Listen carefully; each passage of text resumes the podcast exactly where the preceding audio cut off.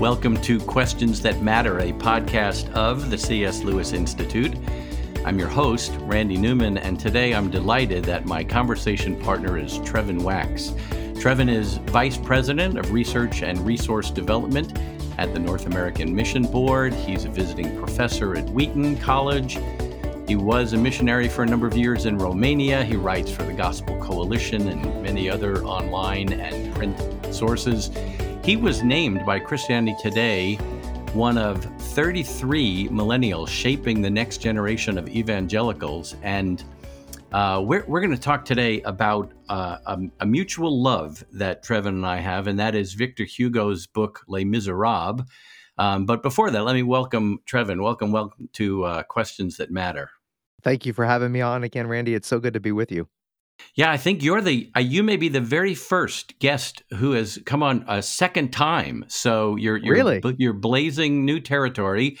Um, I hope our listeners will go back and l- listen to the earlier recording I did about your earlier book about digging, looking into the self and rethinking yourself. Uh, that was a, a fun conversation.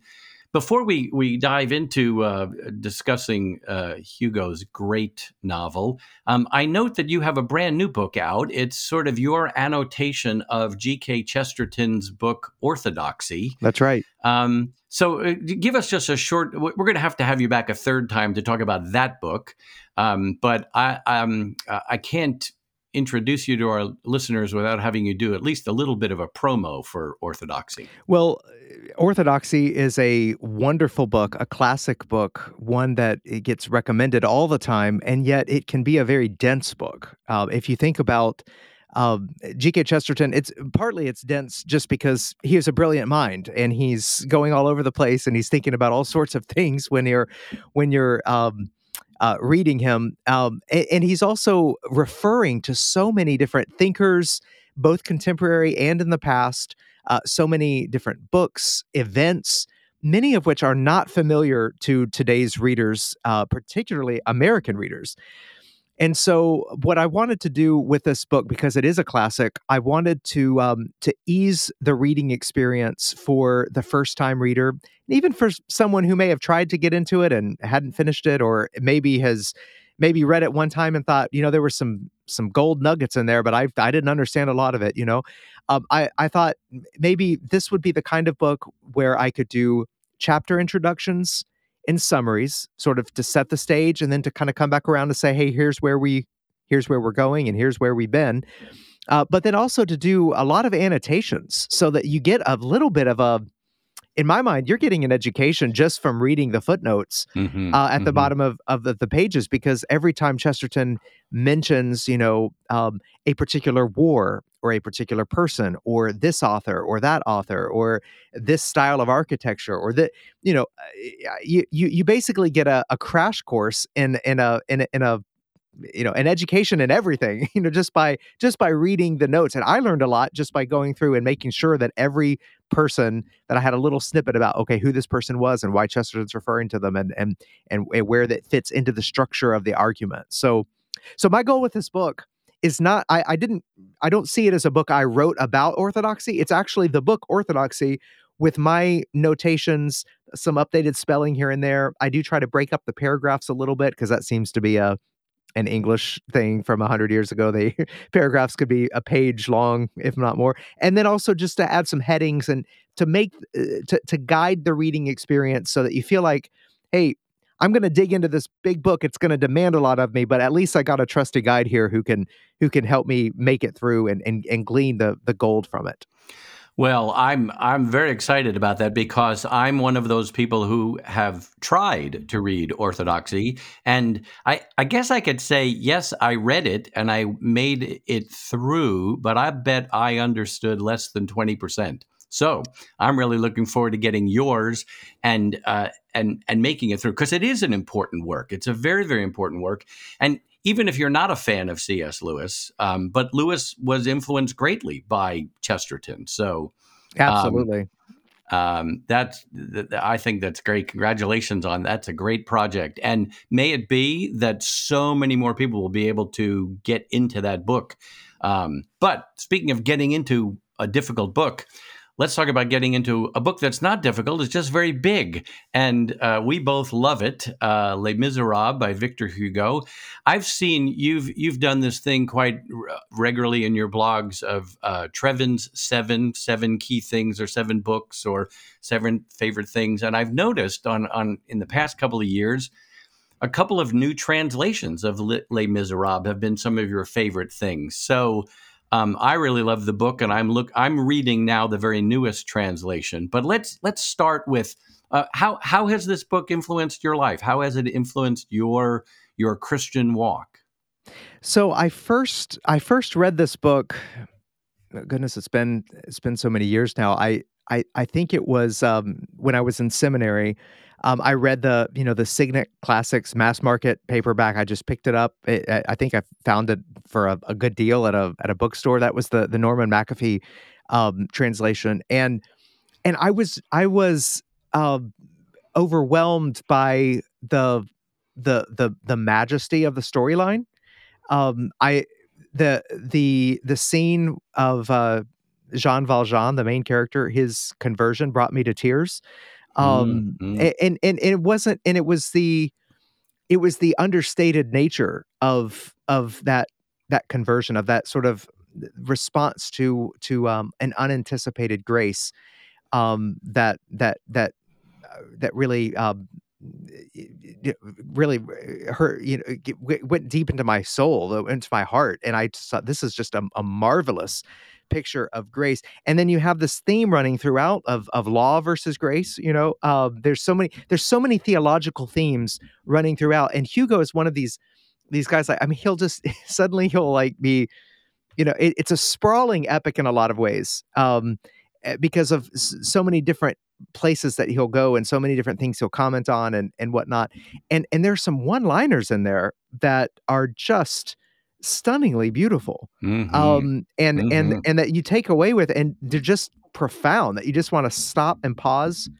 maybe have a if you got a pencil you want to underline something and just say oh, i mm. got to come back to that you know mm. because there's there's so much beauty in the in the in in the the way that the the story is told um that yeah, it's one of those books that you have to give yourself over to it, and uh, of course, not uncritically. You don't read anything uncritically, but um, you you give yourself over to it, and you and you really capture the the beauty and the the pathos and the the the tragedy of human existence in so many ways. But then, what grace and love and mercy and law, how they all come together to to tell a, story and to to um, I, it, it's one of the books that if you really read it carefully and move through it. I just don't see how you couldn't be moved hmm. at some level hmm. by by the by the beauty of the story.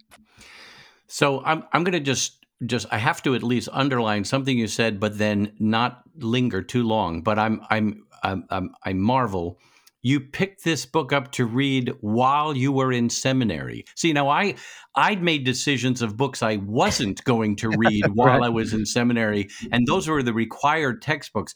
Uh, you just took on, in addition to whatever, you know, 5,000 pages of systematic theology and learning Hebrew and Greek, you also said, oh, why don't I t- pick, pick up this 1,400 page novel and read it during my spare time? But never mind, we're not going to go after that. So here's what I am going to say. My first exposure to the story of Les Miserables was seeing the musical.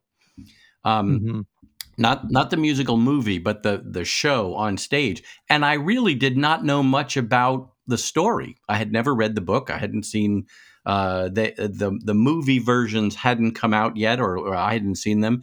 So my very first exposure was this powerful impact of the music and the drama, and that stark, stark contrast between Jean Valjean, this terrible sinner who gets forgiven and transformed by the power of grace, and Inspector Javert, the the law abiding tyrant who who has no room whatsoever for grace or mercy or forgiveness. No, you you right. live by the law or you die by the law, and that's the theme woven through. And um, so then I read the book and felt the force even more in a very different, in, um, coming from another angle. So yeah, the book the book goes into so much more detail. And I I'm actually I'm fortunate that I saw the musical only after I had read the book because mm. I I I feel like I got the force of the the the the story 1st mm-hmm. and then I and then I could sort of judge the musical, saying, well, you know, why didn't they do this or why didn't do this,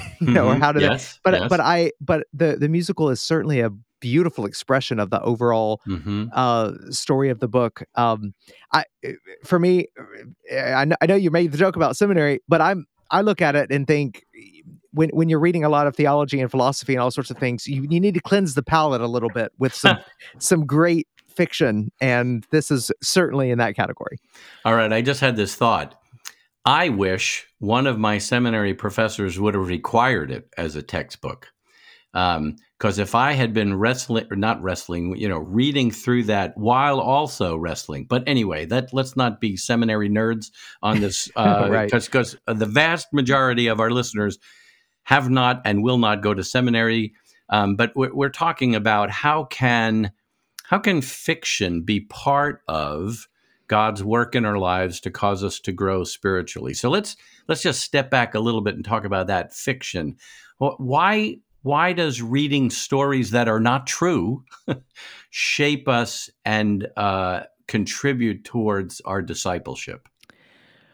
Well, I believe we are storied individuals that it's Mm, built mm. into our DNA, to our to our um our self-understanding and our understanding of the world that we are going to to tell a story about ourselves and where we fit. And there there's no way I we, eh, you know I'm I'm working on a on, on a new book where I, I I talk about it why it's a cliche that everyone talks about being on a journey.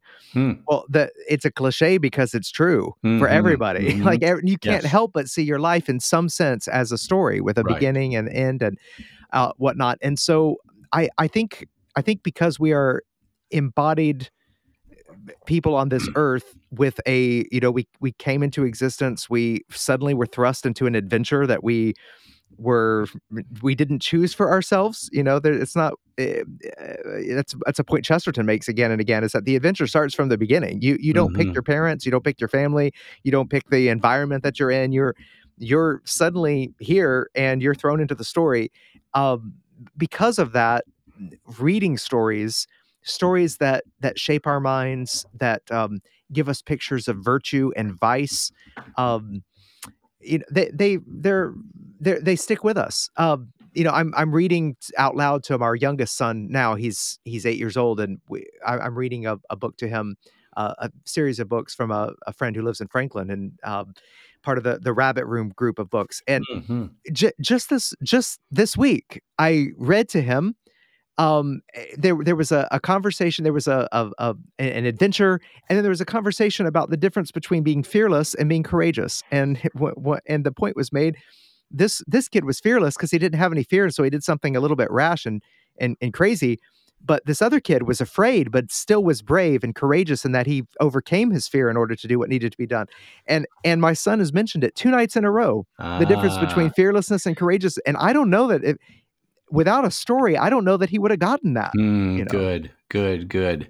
You know, I, I, I, think I've admitted this, confessed this on another recording of another episode.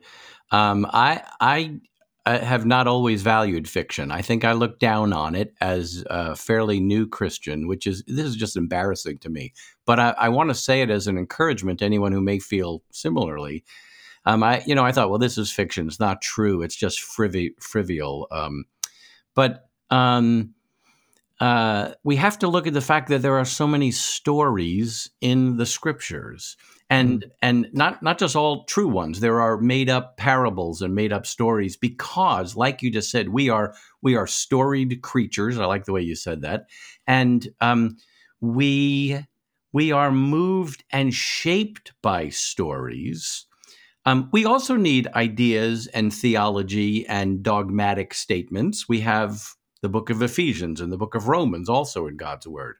But stories, um, they they grab a hold of our emotions and and and move us and and transform us. So um, there, there's great power in them. well I, I mean i you were mentioning the scriptures reminded me of the power of a story sneaking past one's defenses It- the Mhm. best example we have i think in the bible of that is the prophet nathan confronting david he, Mhm. he he could have come to david and said why have you committed this terrible sin with Bathsheba and had her husband murdered? But you know, uh, he doesn't he doesn't do that. He he gets David's emotions engaged and involved with the story that he tells. And then when he says thou art the man, Mm. it lands completely differently than if mm-hmm. he had mm-hmm. simply started out that way. Yeah. Um, which which goes to show, I think the the both the power and the there is a danger to stories as well. Bad stories can warp us in many mm, ways, just mm, as good stories mm-hmm. can yes. can form us well because they sneak past our defenses. And mm. so, I you know they're they're powerful. Mm, yes. One of the questions that matter that we hope to pursue throughout all of these different podcasts is Do you want to experience the power of a transformed life? That's the focus of our C.S. Lewis Institute Fellows Program, a year long Fellows Program. And we're at this time accepting applications for the next round of uh, Fellows programs, please visit our website, cslewisinstitute.org, and then go slash fellows underscore program, or just go searching on our website for the fellows program and uh, prayerfully consider applying.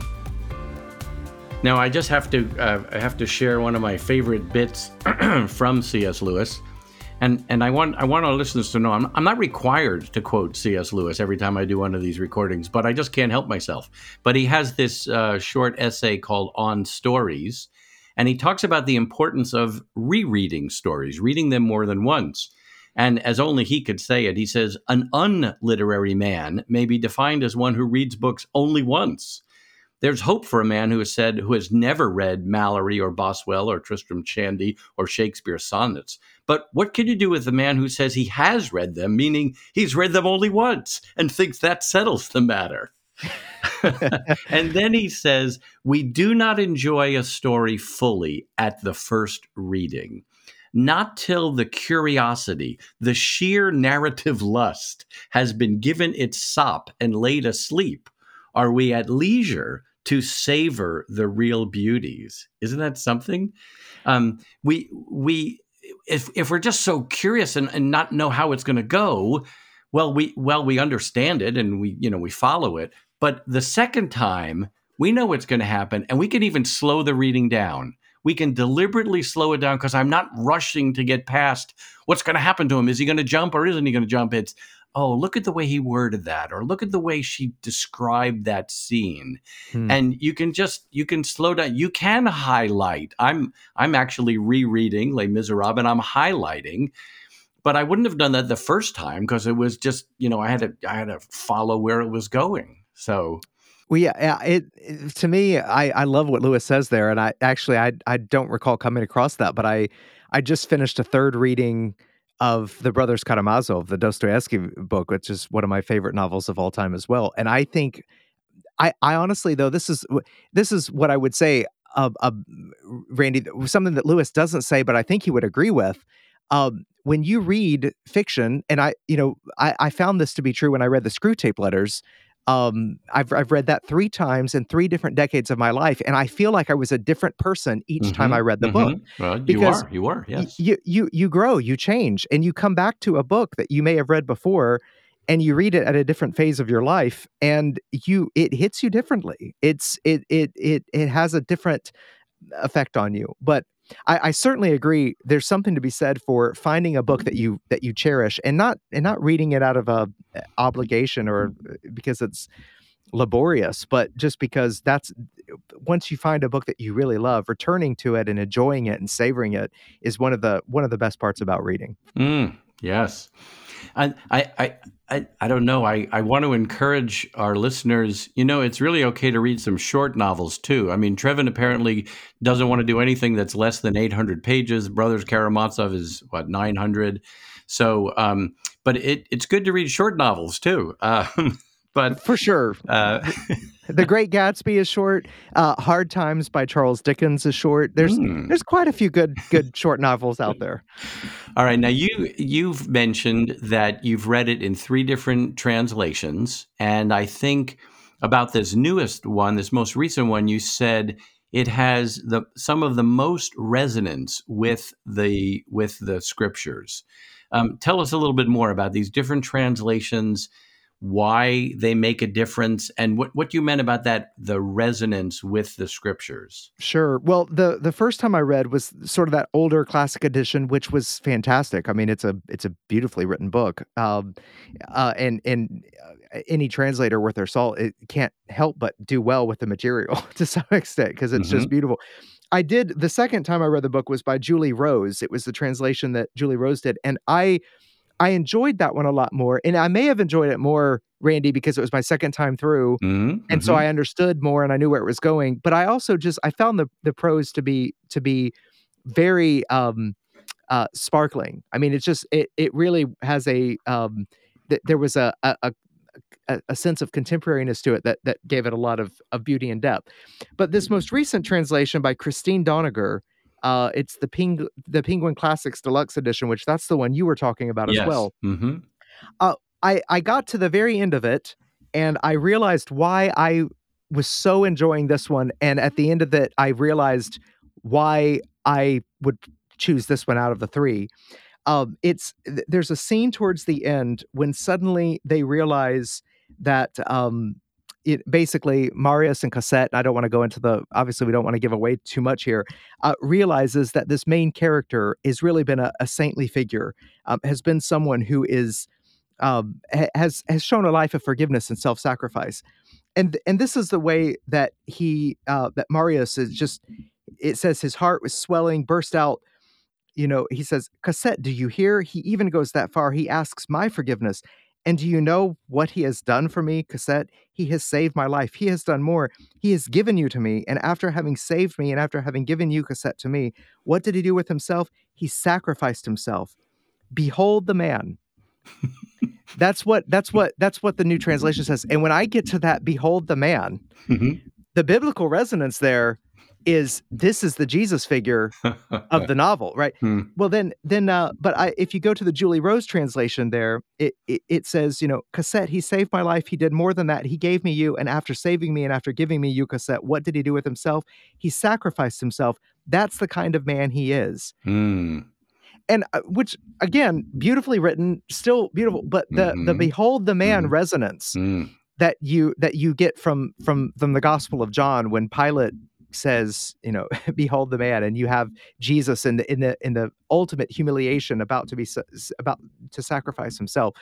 Um, it's it the the for a translator to understand that in Hugo's mind there are these biblical allusions and resonances. To me, makes for a better translation because it allows those of us in English who are reading to to and who also understand some of that biblical mm-hmm. terminology to to to glean more from the the text and the translation. So that's just an example of why the translation really really does matter. Hmm. Now, I don't know if you know the answer to this question. I certainly don't. Um, do you know anything about this tran- this newest translator? Does she have Christian convictions? Is that part of the driving force? And or what about Victor Hugo? I I mean, I've done some reading about him. He doesn't necessarily strike me as a godly Christian man. Uh, certainly, a lot of um, um, uh, extramarital affairs that seem to dominate his life, and yet he's writing this this stunningly, I would say, rather parallel Christian story. Do, uh, do, you, have any insight for us on either yeah, Hugo I, or this woman translator? I, I, I don't know much about the translator. It says that you know she she does she's a um, freelance translator and editor, translated numerous books from French and Italian. Um, Hugo is similar to Dostoevsky. You can look at the same the same life, and and you're you're looking at a book. Uh, like Brothers Karamazov, where there's this, there's a profound Christian sensibility at the bottom of mm-hmm. both Les Miserables and Brothers Karamazov. They're two of my very all-time favorite novels um, and yet they're the lives of the the the authors are are are pretty much a mess from a Christian perspective as mm-hmm, far as to mm-hmm. exactly where their convictions are or their actions lining up with their convictions. Um, I I think what we're benefiting from in both of these books are uh, are works from two individuals whose sensibilities and moral outlook is profoundly shaped by Christendom in the 1800s. Mm, mm-hmm. um, whether whether or not in their own lives and personal faith and whatnot were completely orthodox or were living up to you know to to uh, to to Christian orthodoxy, and even there there would be differences based on uh, you know what you consider orthodox. You know, of course, Dostoevsky was was Russian Orthodox. Uh, you've, I, I think what you're you're you find it with those authors though is they come from a milieu where there's a profound Christian sensibility, and they and there's also a recognition that some of what is beautiful in that that Christian sensibility is in danger of being lost. I get the impression with both of those books that the authors are are um, uh, are are concerned that that the way society's going or what might happen with society that there are there are elements of that that Christendom that ought to be discarded perhaps and then there are elements that need to be lifted up and they need mm, to be preserved yeah. and and i think that's what that's one of the reasons why the books uh, continue to speak across the, the, the the centuries to that level is because they're they're dealing with uh, the, the, they're dealing with human realities with the human soul with enduring traits of humanity but from a perspective that um, corresponds enough with christianity to where the resonances of the human heart, the inconsolable longings of the human heart that C.S. Lewis would talks about in Surprised by Joy, come come out in their in their writing and in their fiction. On Saturday, April 2nd at 7 p.m., we're going to be having our annual fundraiser event with our keynote speaker, Steve King. Pastor Steve King after a, a lifetime in ministry, he's now pastor emeritus, but with more than four decades of ministry experience, he's going to be speaking on more than we can imagine. We hope you can make it. We hope you can join us. Visit our website, cslewisinstitute.org. Look for the information about our annual fundraiser, and uh, please join us. Um, well, I want to share one of my favorite parts of the book, and I think what, what I wanted to say not only does this make a very good point, but it, it takes a while to say it. And that's something that fiction does. Um, if you were just delivering a, a factual treatise, you might just say one sentence or two sentences like, you know, the your surroundings make a difference in your life. There. But listen to the way uh, Hugo writes this with this great translation. This is after Jean Valjean has uh, escaped all sorts of difficulties, and now he finds himself in this very, very beautiful, quiet, religious convent.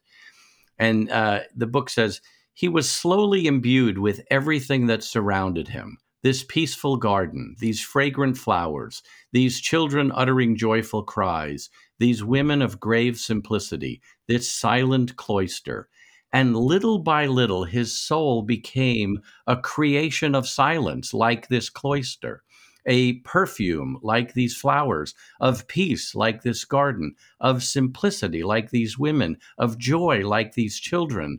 And then he reflected how it was two houses of God that had in turn taken him in at two critical moments in his life. The first, when all doors were closed to him and human society rejected him.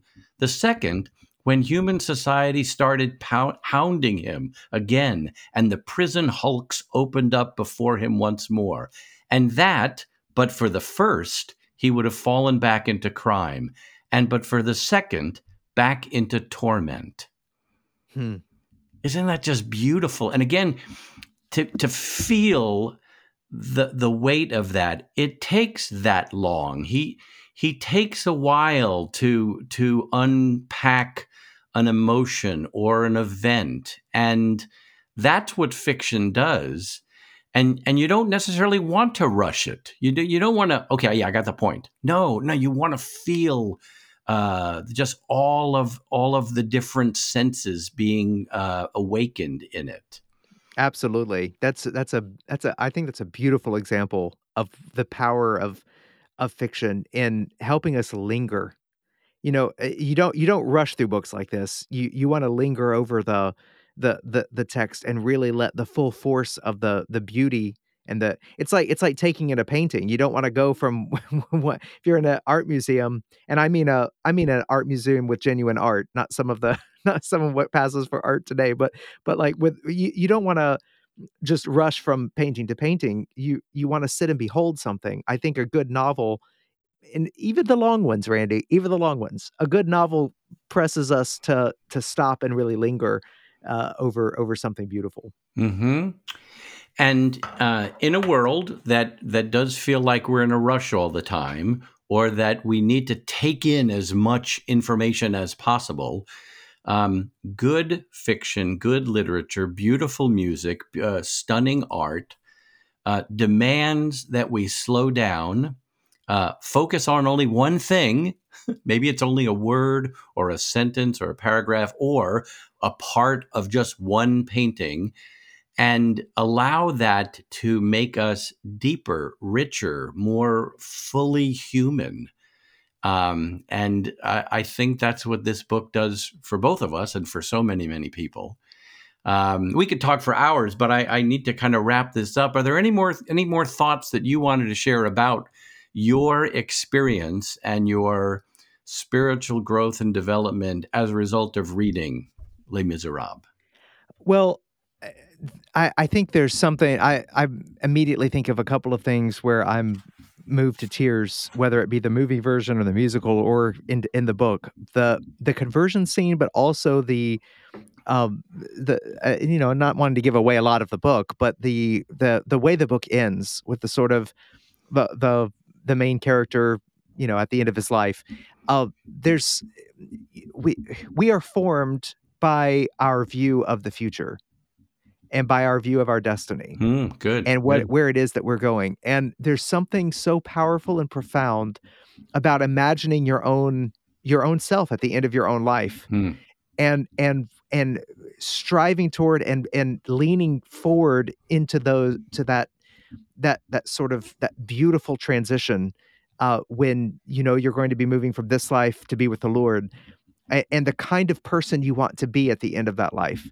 Um, when I think about Les Mis and I think about the, the the sprawling story that it tells with all of the sin and the evil and the heartache and the beauty and the wickedness and the and the injustice and the forgiveness and mercy and all of these great human themes that are that, that are captured in this book I'm left with that that end result though of the individual who has been slowly but steadily formed and shaped uh, in the image of Christ through the choices that have been made, um, and through the grace that's been shown to him, and then the choices that he's made throughout his life, uh, to where you see a great soul at the end of life. Mm-hmm. And and and it's hard to walk away with that, Randy, and not want to to to at least at some level of see that as the end see that as the end of your earthly life and the beginning of the of life hereafter and and so for me that's been eh, very very formative as i've thought about you know how what will the end of my life look like? Only the lord knows but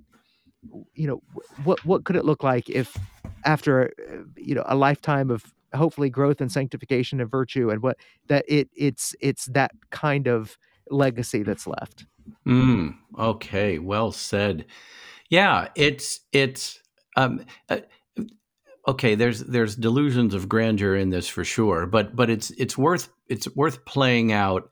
Okay, if somebody was going to write a novel of my life, and they're coming to the end and they're writing this last bit, what what would I want them to say on that last page?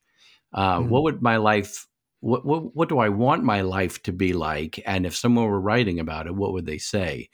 And I do have to quickly say, uh, Jean Valjean is not sinless in this no, book. No, um, in fact, there are a couple of places where it's excruciatingly painful.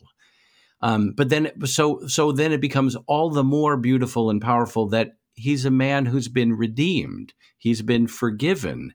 He has he's been changed by the power of God's grace, not by his own inner fortitude and great character. Yes, there certainly is that, but it's a character that shines because of terrible failures and even sin. And look at God's redemptive power.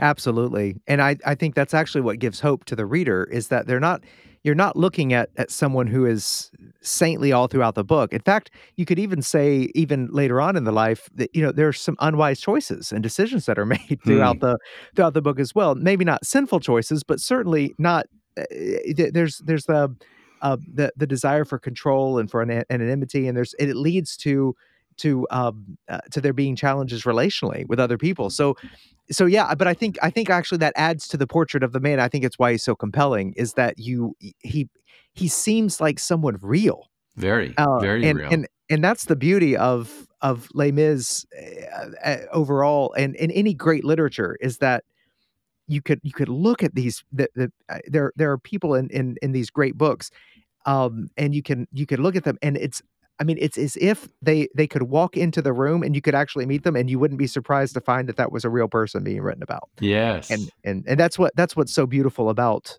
great literature. Oh, well done, well done, and thank you for pointing us in that direction. Well, um, I'm afraid we could go on, but I'm going to draw this to a close. Um, C.S. Lewis said, You can't get a cup of tea large enough or a book long enough to suit me. And I would say that this is a book still uh, in that long book category, but so very powerful, and uh, I'm so thankful for it. I I had originally hoped to have finished my rereading of it before this conversation, but I'm I'm just over 52.3 percent. That's what happens when you have uh, an ebook. Um, but I, I'm I, am i am not rushing. I don't want to rush through it. So. Uh, Trevin, thanks so much for being a guest on Questions That Matter. I want to say to our listeners, please check out some of the items we put in the show notes, especially this this new annotated uh, uh, edition about Chesterton's orthodoxy. Trevin, we got to have you back to talk about that book and maybe the Brothers Karamazov. We can just put those two together in one recording. It'll be easy. Um, that would be great. so anytime. Uh, again, to our listeners, please check out our website, cslewisinstitute.org, and all of our many resources. Our desire is to promote heart and mind discipleship so that you can love the Lord your God with all your heart, soul, strength, and mind.